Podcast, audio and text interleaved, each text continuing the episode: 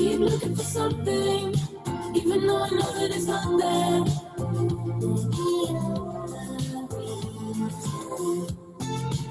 Every time I try to figure it out, you're the only thing I can think about.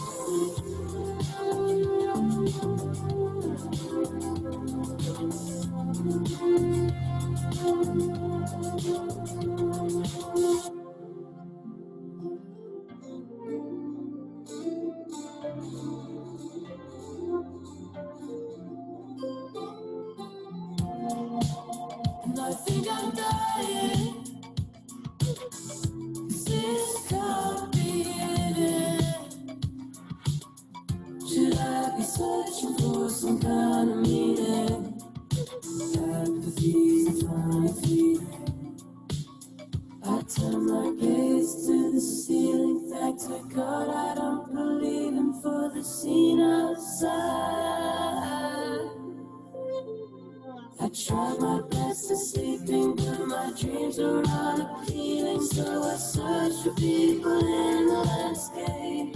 Passes by. I keep looking for something, even though I know that it's not there.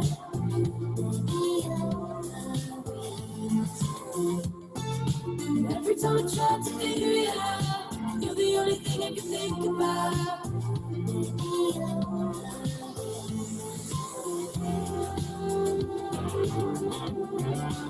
I keep looking for something, even though I know that it's not there. And every time I try to figure you're the.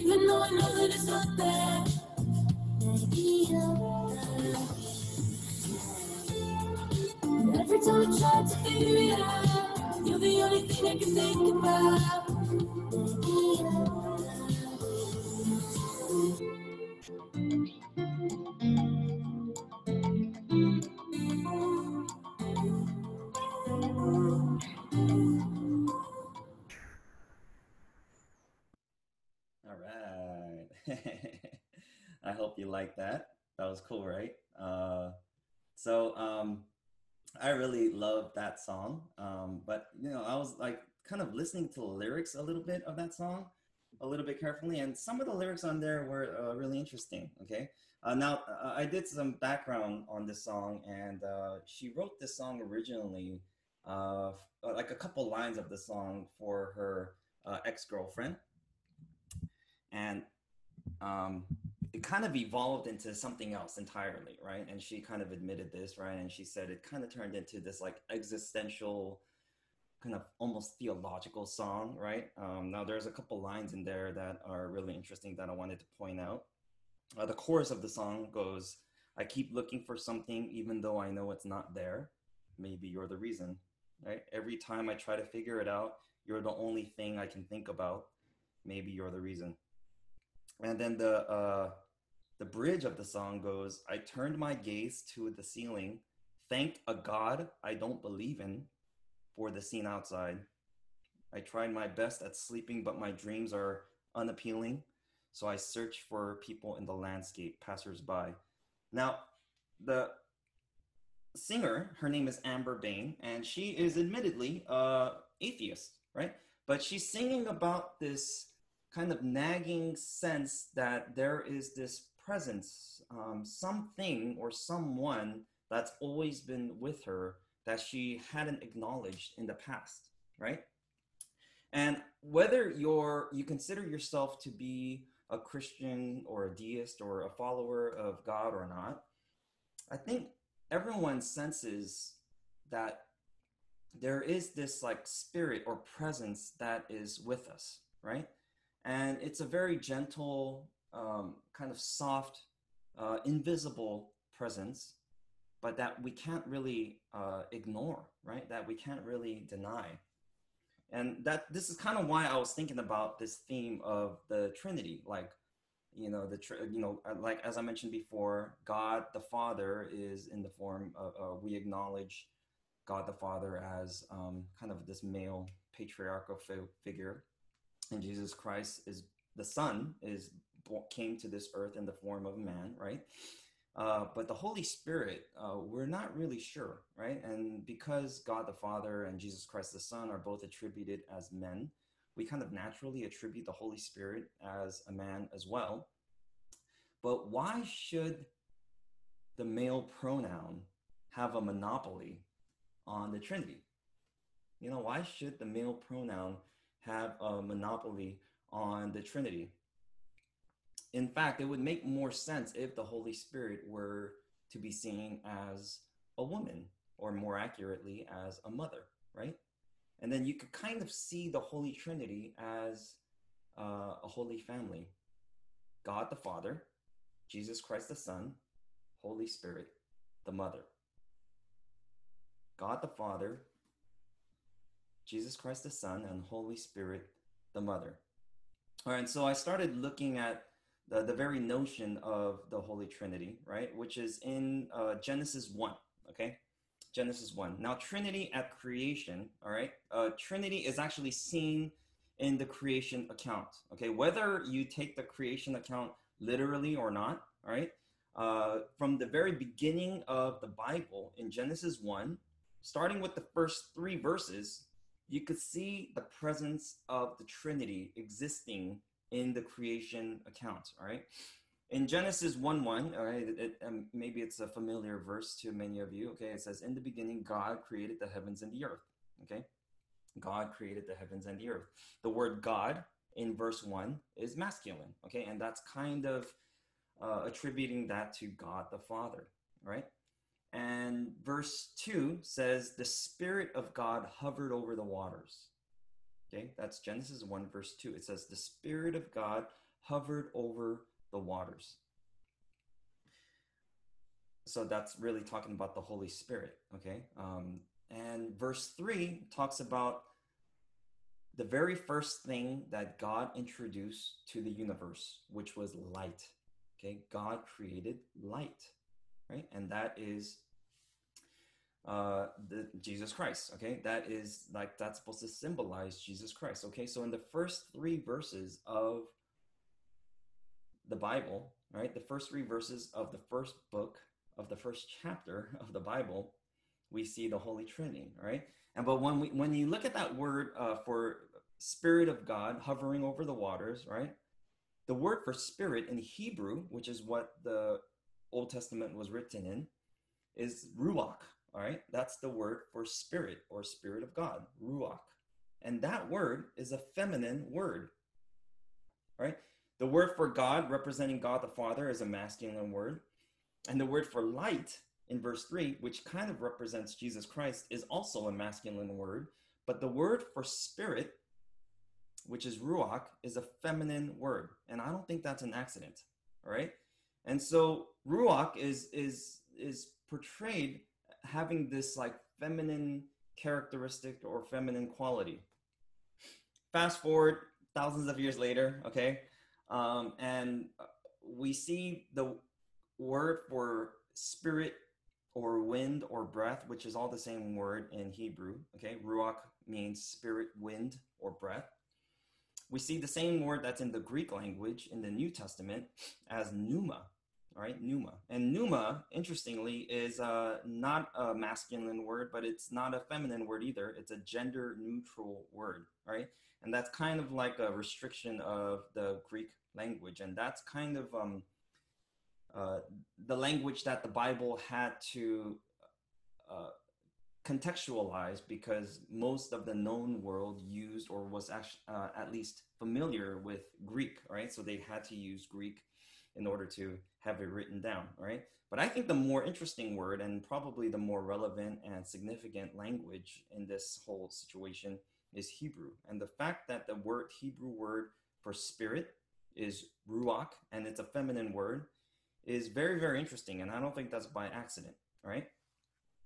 Now, why is spirit written as a feminine word? Okay, and I don't think it's only because uh, that just happened. Uh, it was, it's not by accident. Okay, and I think this is very, very deliberate. Okay, and I think it's because we, as the people of God, are supposed to view the Holy Spirit as a mother. all right? We're supposed to view the Holy Spirit as a mother. Okay, I'm going to share my screen with you so you could see the slides for today. All right. Mother Spirit.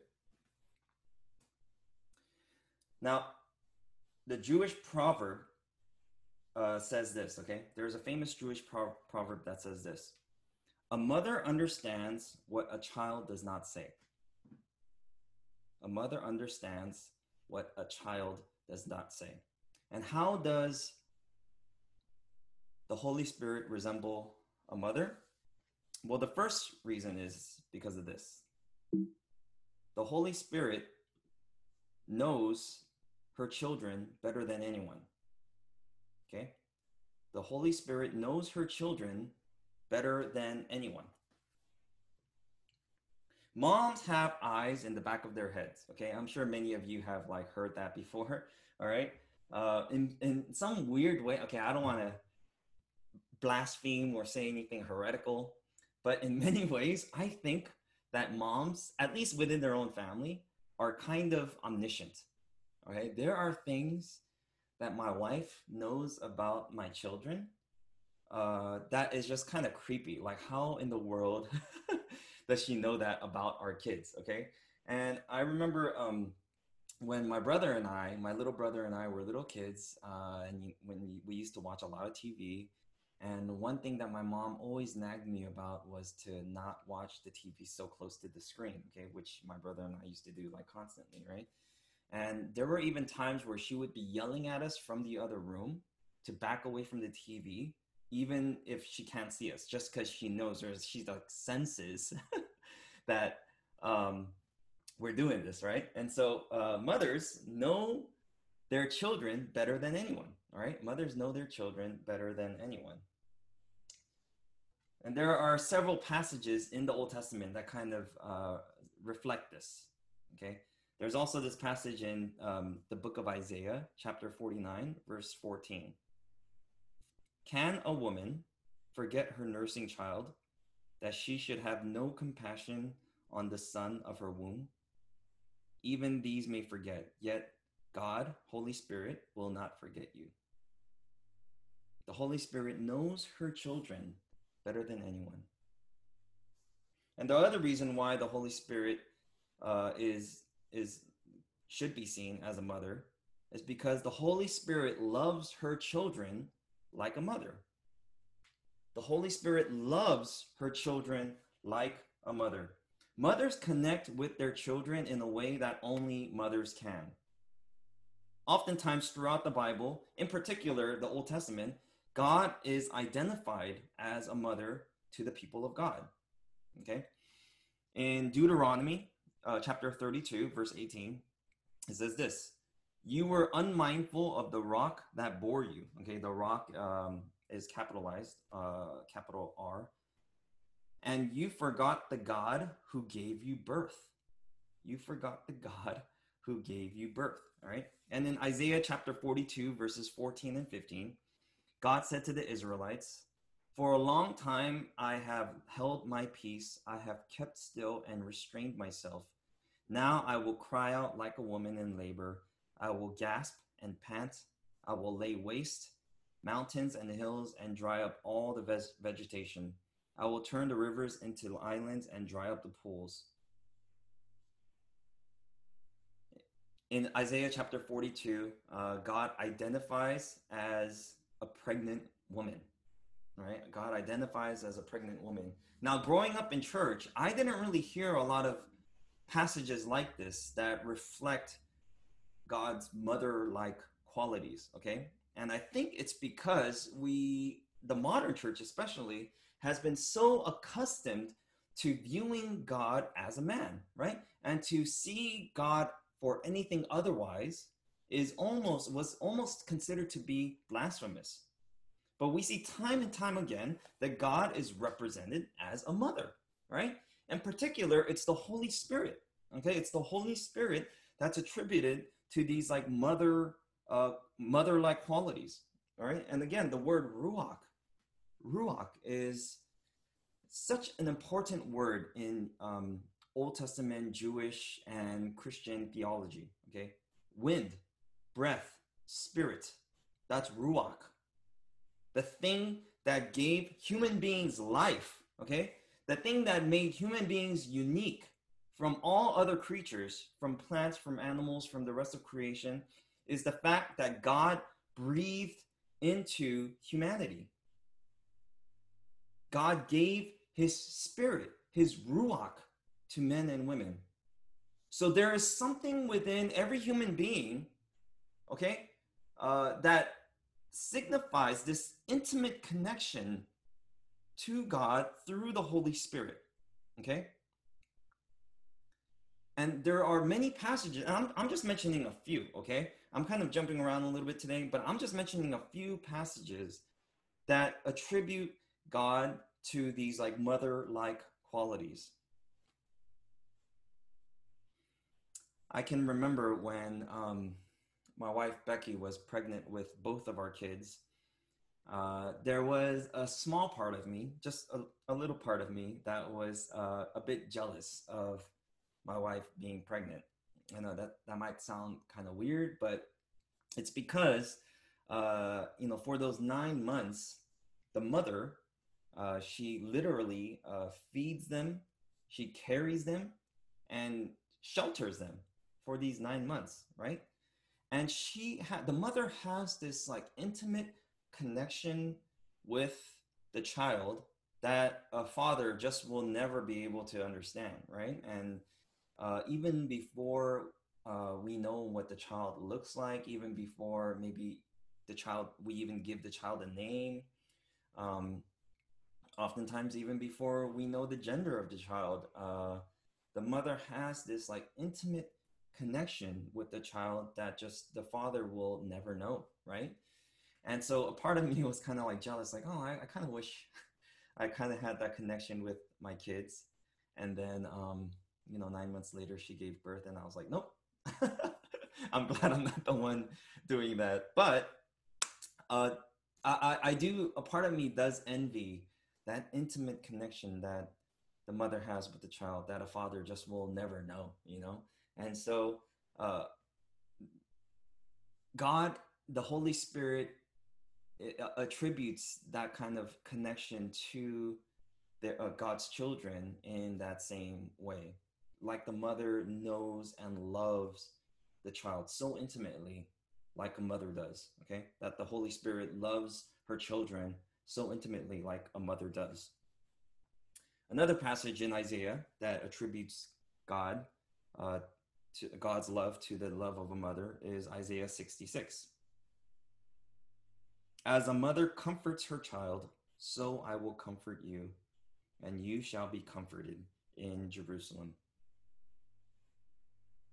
Yet again, in Psalm 131, God says this.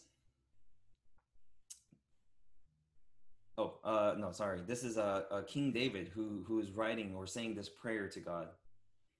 But I have calmed and quieted my soul like a weaned child with its mother. Like a weaned child is my soul within me. You know, interestingly, um, God could have called himself or herself uh, many things. He, God could have called himself or herself master, general, boss, but instead he uses these like familial names uh, to describe the Trinity God the Father, Jesus Christ, the Son. The most logical uh, next step in uh, interpreting the Trinity is to understand the Holy Spirit as mother.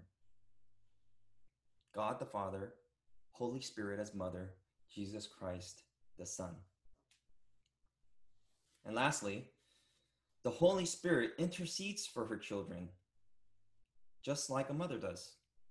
The Holy Spirit intercedes for her children, just like a mother. Like a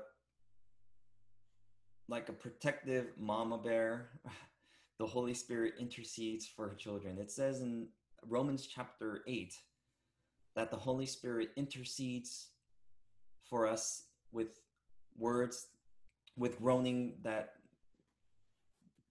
that cannot be understood right?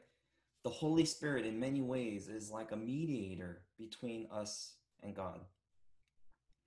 I don't know if uh, any of you um, now by no means are our earthly mothers perfect okay? Uh, I, god knows my earthly mother is not perfect but there are times where my uh, earthly mom has interceded on my behalf right uh, maybe when um, I got in trouble at school and my mom had to come pick me up, and you know I'm I'm about to get in trouble. My mom is like fighting on my behalf, right? Not to like suspend me or to like uh, get me in too much trouble, or maybe if I'm uh, having a big fight with my little brother, right? My mom is the one who comes in between us and tries to be the peacemaker, right? And so that we don't fight anymore, right?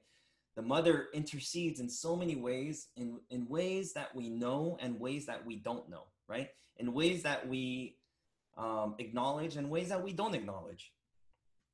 There is this one verse that i discovered recently in the book of hosea okay which is not an often quoted verse or, or book. Hosea chapter 13 verse 8 that says this. Like a bear robbed of her cubs I will attack them and rip them open. like a lion, I will devour them. A wild animal, like a wild animal, I will tear them apart. like a mama bear, robbed of her cubs. Wow. Okay. God is a mama bear. God is this protective, fierce, and territorial, loving mama bear right? And this is the imagery that we get of God in the Old Testament.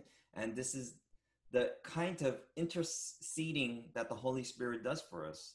And yes, the Holy Spirit is gentle and, um, you know, not aggressive and often whispers to us and is um, not forceful, okay? But in other ways, the Holy Spirit intercedes for us and, and fights for us in ways that we, we, we probably will never know, you know, un, until we are confronted and, and encounter God face to face, right?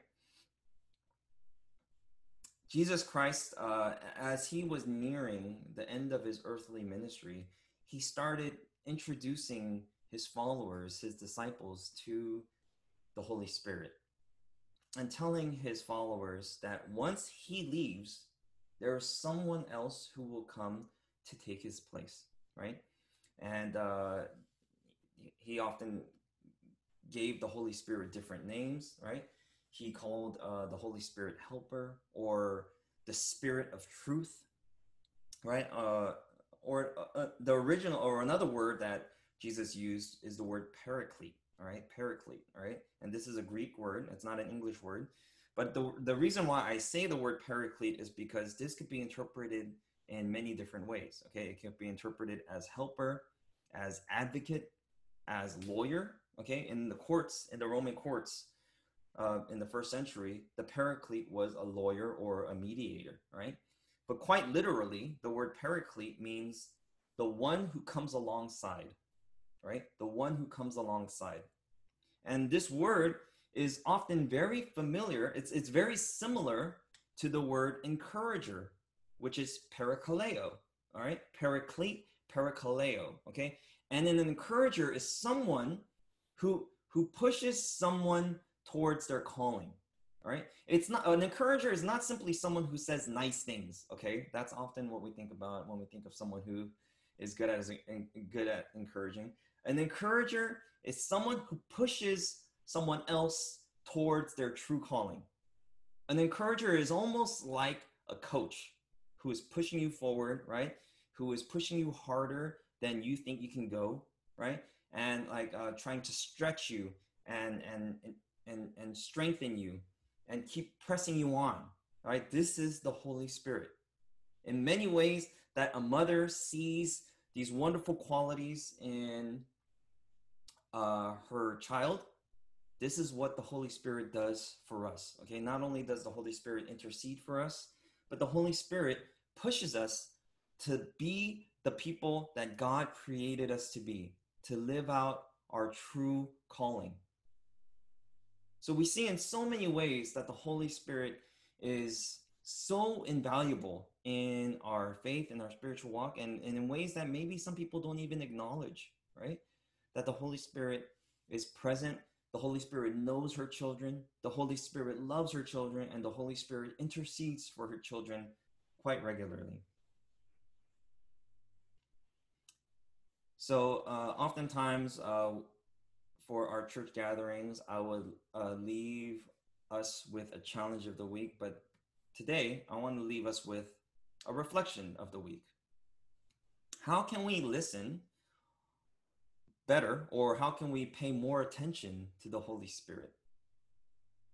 How can we listen or pay attention or acknowledge more the presence of the Holy Spirit in our lives, especially viewing the Holy Spirit as our heavenly mother? There's God the Father, Holy Spirit the Mother, and Jesus Christ the Son. I think it was uh, in 2007, a controversial book came out called The Shack, right? And in The Shack, um, I don't want to give too much away just in case some of you are planning on reading it 13 years later. But uh, it was controversial because the Trinity was not portrayed uh, as uh, the Trinity is typically portrayed by uh, white men. So the Trinity is often portrayed as three white men. uh, instead, God the Father was portrayed as uh, an African American woman, and Jesus Christ was portrayed as a Jewish man, as as uh, one might expect. And the Holy Spirit was portrayed as an Asian uh, woman, as an Asian American woman, I guess, for for us because uh, she was speaking English in the book. Um, and so, and then 10 years after, um, they made a movie based on the book, all right, uh, called The Shack. And there's this, um, and it's really underrated, okay? It got terrible reviews on Rotten Tomatoes because Rotten Tomatoes hates religious movies. But I, I, I really enjoyed this movie and I think it's underrated. And there's this beautiful scene where the main character of the book, the protagonist, um, he is interacting with the Holy Spirit. And I wanted to leave us with that scene today.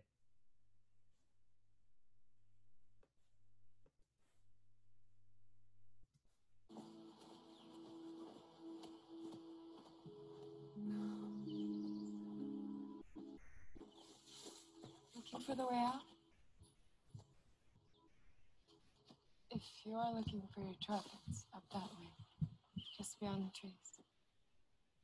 You might need these, though.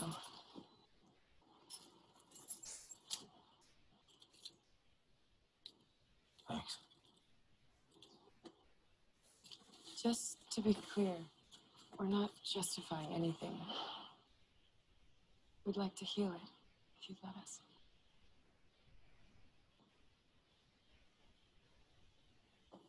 Before you go, there's something in the garden I was hoping you could help me with for tomorrow's celebration.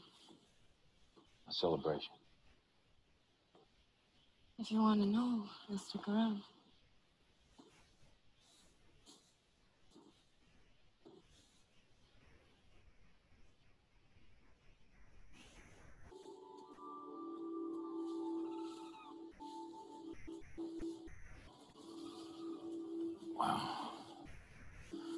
This is wild. that isn't the word in your head. Okay, this is a mess. It is, isn't it? So beautiful.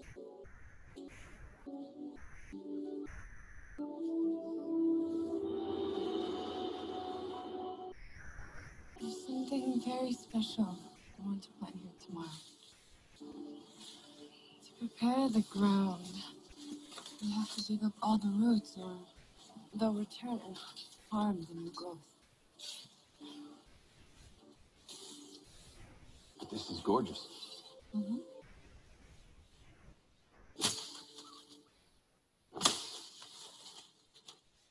You can start over there. Okay.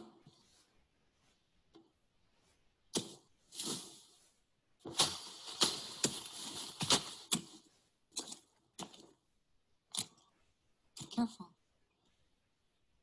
That one's deadly. What's it doing here if it's poisonous? You're presuming that poison is bad. Uh-huh. On its own, the sap from this twig would kill you, but combine it with the nectar from this flower. Suddenly, it contains incredible healing properties.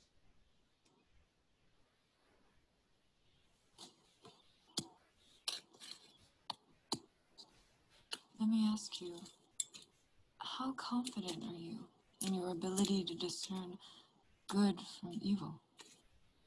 Usually pretty obvious. And your basis for something being good is what? What if it helps me? Or the people that I love? And evil? It's harmful. If it hurts someone I care about. So, pretty much you are the judge.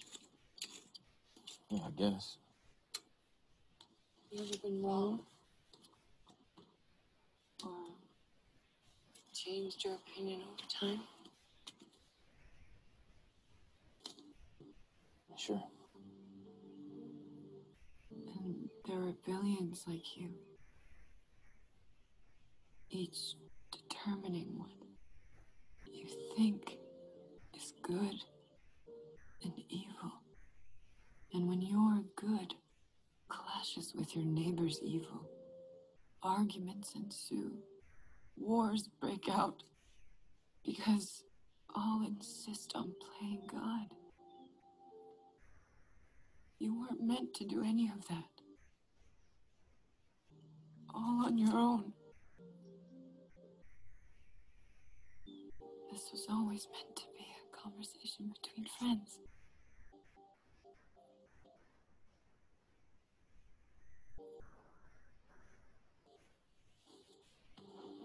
What do you think? It's still a mess. Yes, it is, Mack. Wild, wonderful, and perfectly in process. This mess is you.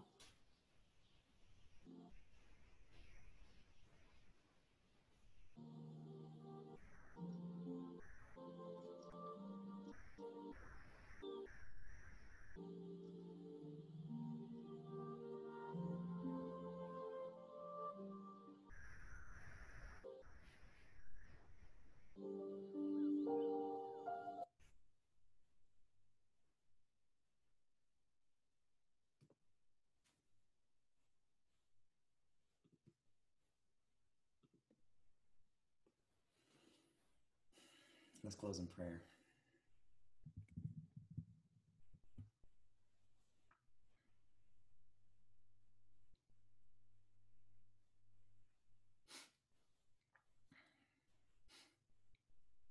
Holy Spirit, you know us, you love us, and you intercede for us in ways that we can't even imagine.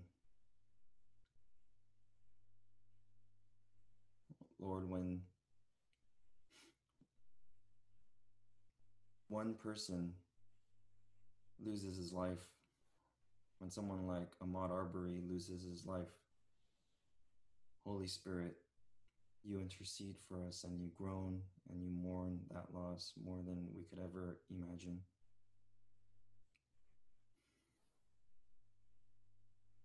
Lord, we go about our lives every day, often not acknowledging that the Holy Spirit is even there. Lord, help us to pay attention to her, listen to her, and have a conversation with her throughout our days. Lord, as we sang earlier, Holy Spirit, you are welcome here, not just in our homes where many of us are confined and live in day in and day out for the past few months, but Lord, in our hearts, Holy Spirit, we welcome you here. And we pay attention to you. And we listen to you. In the name of the Father, Son, and Holy Spirit, we pray. Amen.